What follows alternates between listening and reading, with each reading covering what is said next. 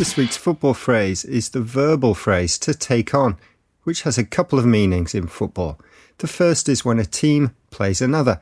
We can say the team takes on the other team. So, for example, this weekend, Arsenal took on Aston Villa in the FA Cup.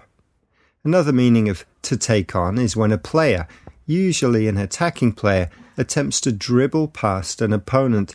They take on the defender. For example, the winger took on the fullback before crossing to the centre forward. In this usage, the phrase can be split. The winger took the fullback on. To take on.